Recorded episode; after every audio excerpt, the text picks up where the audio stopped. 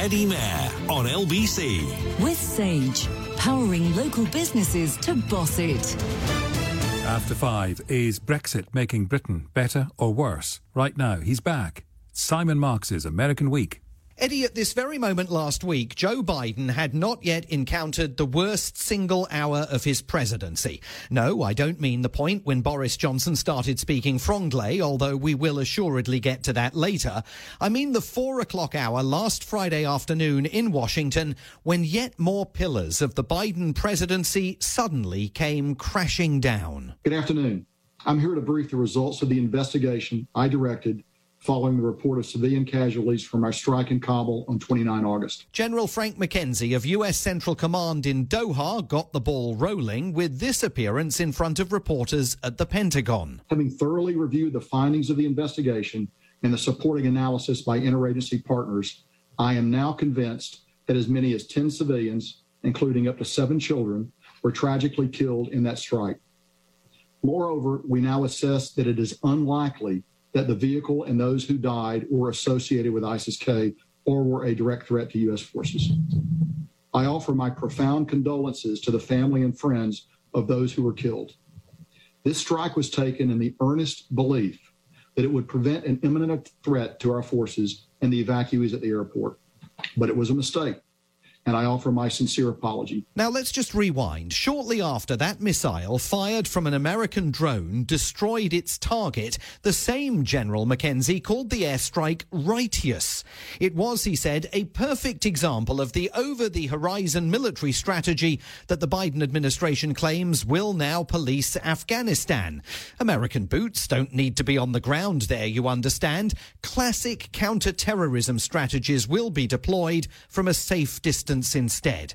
So, after vaporizing ten entirely innocent civilians and discovering that the target of the airstrike was not an ISIS-K bomber loading explosives onto his truck, but rather a driver for a humanitarian aid organization loading barrels of water for distribution to his local community, you might think the president would be incandescent with anger. In which case, apparently, you need to think again. What was the president's response when he learned about that?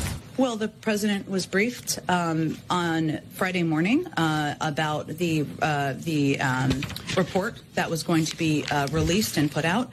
I would say first, the president's uh, view and all of our view is that the loss of any civilian life is a tragedy, uh, as was uh, as was made clear uh, by uh, General McKenzie. Uh, this was done in error, uh, and clearly uh, the investigation that will continue is something the president broadly supports. Okay, but wait just a second. The president's entire future military strategy towards Afghanistan was revealed by the ballsed-up drone strike to be entirely built on sand, a notion that, in the The absence of any intelligence sources on the ground in Afghanistan, is fraught with difficulty and with the evident risk of deadly mistakes. So at least he's going to ask someone to resign, right? Again, White House Press Secretary Jen Psaki. Well, I think what's important is that um, the Secretary of Defense and uh, uh, the uh, Chairman uh, and, and General McKenzie came forward and made very clear that this was uh, they, they wanted to see this move forward quickly. They wanted to be as transparent as possible. They wanted to learn from what had happened. So that'll be a no. No one is going to resign nor be fired. The Pentagon's belated confession that it had killed the wrong people in Kabul was just strike one for Joe Biden last Friday. Strike two was not far behind. I'm going to read the votes aloud. Uh, Doctor Cohn voted no. Doctor Lee voted no. Uh, Doctor Chatterjee voted no. An advisory panel at the Food and Drug Administration overwhelmingly rejecting plans to offer covid nineteen booster shots to all Americans. Now, that's normal procedure. The F D A panel exists to make those big decisions for the country. But unfortunately for the president, the vote came weeks after he told Americans that it was all a done deal. They would, he said, be getting a booster eight months after becoming fully vaccinated. Just remember, as a simple rule, rule, eight months after your second shot, get a booster shot. These booster shots are free. We'll be able to get the booster shots at any one of approximately eighty thousand vaccination locations nationwide. It will be easy. Just show your vaccination card and you'll get a booster. Except you won't, because that announcement by the president last month was entirely premature and the F D A has now nuked it. President Biden's Freaky Friday continued with yet more developments that broke just in time for the C B S Evening News. America's oldest ally, France, is furious with the Biden administration. The French have recalled their ambassador to the U S to protest a U S broker deal to build nuclear-powered submarines for Australia. Stunning news, unprecedented in the relationship between the United States and the very country that gifted America the Statue of Liberty. President Emmanuel Macron evincing stone-cold fury over the fact that the U S, Britain and Australia had been secretly plotting to undo France's single largest defence deal, a sixty-six billion dollars plan to sell French diesel-powered submarines to Australia to patrol the waters of the Indo-Pacific was suddenly off.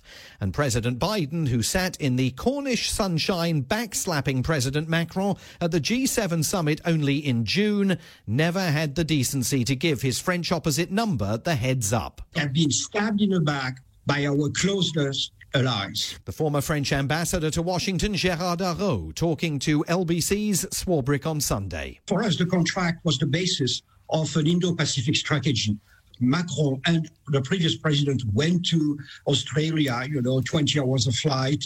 We had a lot of meetings between ministers. Our navies were training together. Suddenly, the strategic partnership is thrown away, and we discover that our closest allies have been plotting not only to take the, the contract, but also to exclude us from the, the partnership. Now, it's pretty clear the French decided to ham all of that up. They certainly had some idea that the Australian deal was in trouble and that Canberra favoured quieter nuclear-powered subs that the U S and Britain can provide over the much noisier French diesel-powered vessels.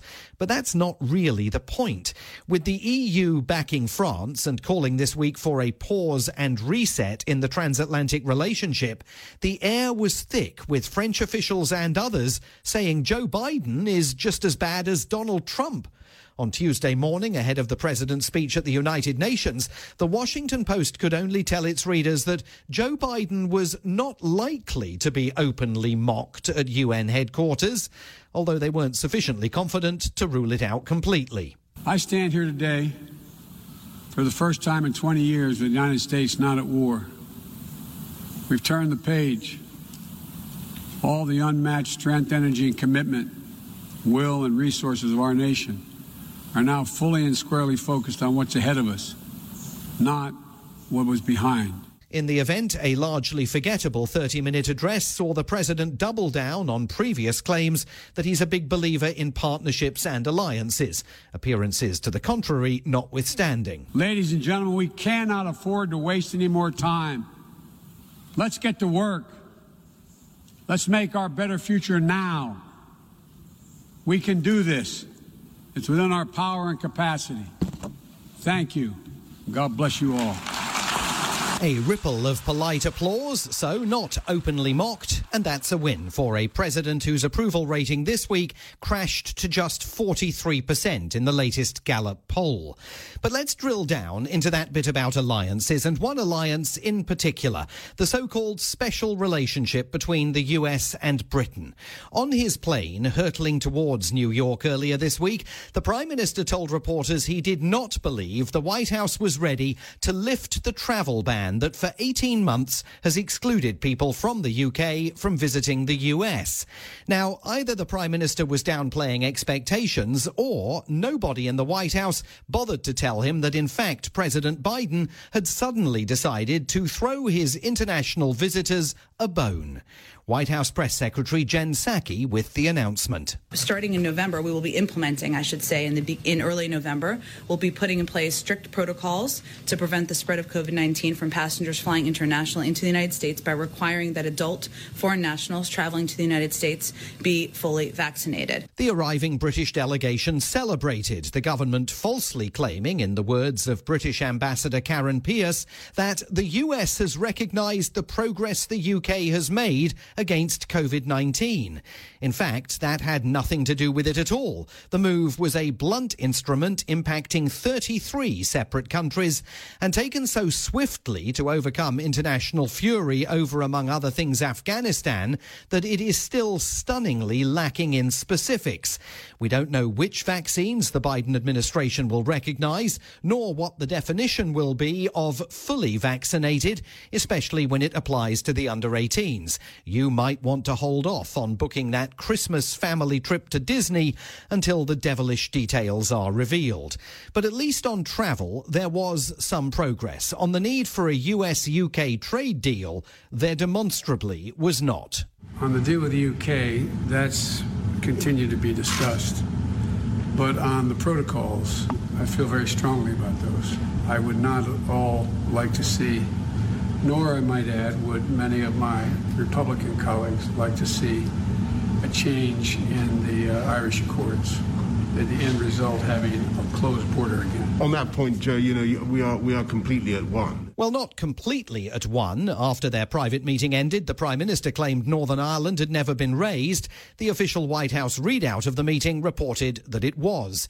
That spat, though, is as nothing compared to what happened when the Prime Minister, visiting Capitol Hill, decided to wade in on the row between the U S and France over the submarine deal. I just think it's it's it's time for some of our dearest friends around the world to, you know, prendre un grip about all this, uh, and donnez-moi un break, uh, because this is uh, fundamentally a, a, a great step forward for global security. Timing, of course, is everything, and unfortunately for the Prime Minister, at the very moment he was descending into franglais, the White House and the Elysee Palace were trying to bury the hatchet, not dig it up all over again.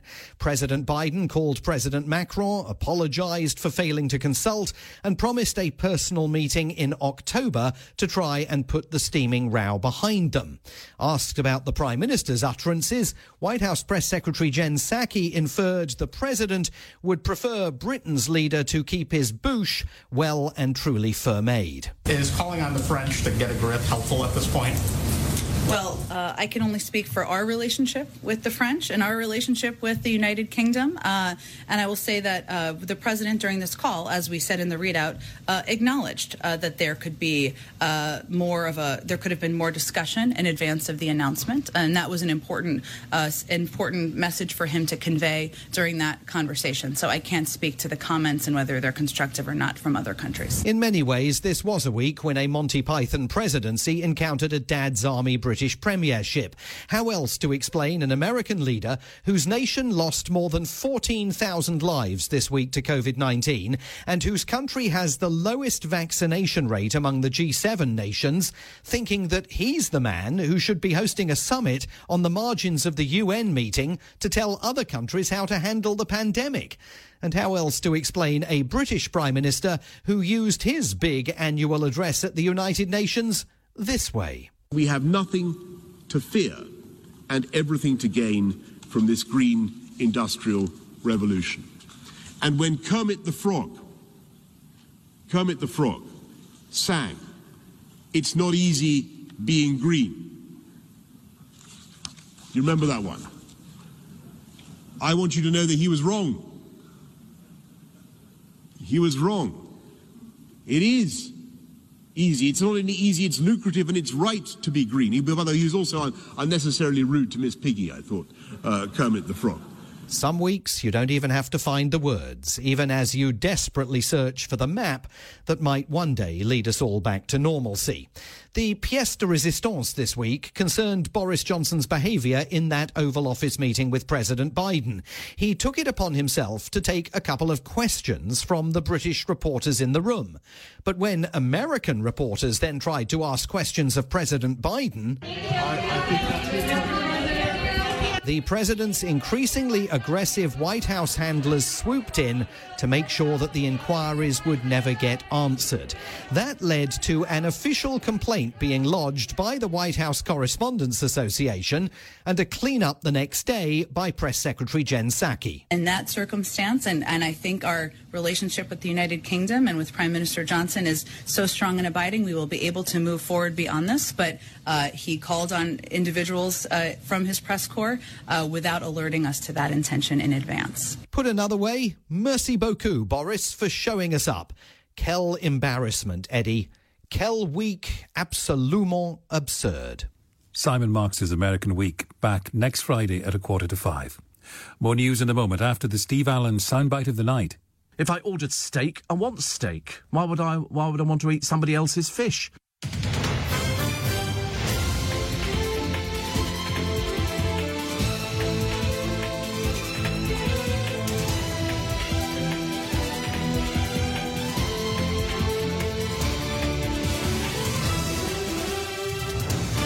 This is L B C. I'm Eddie Mayer.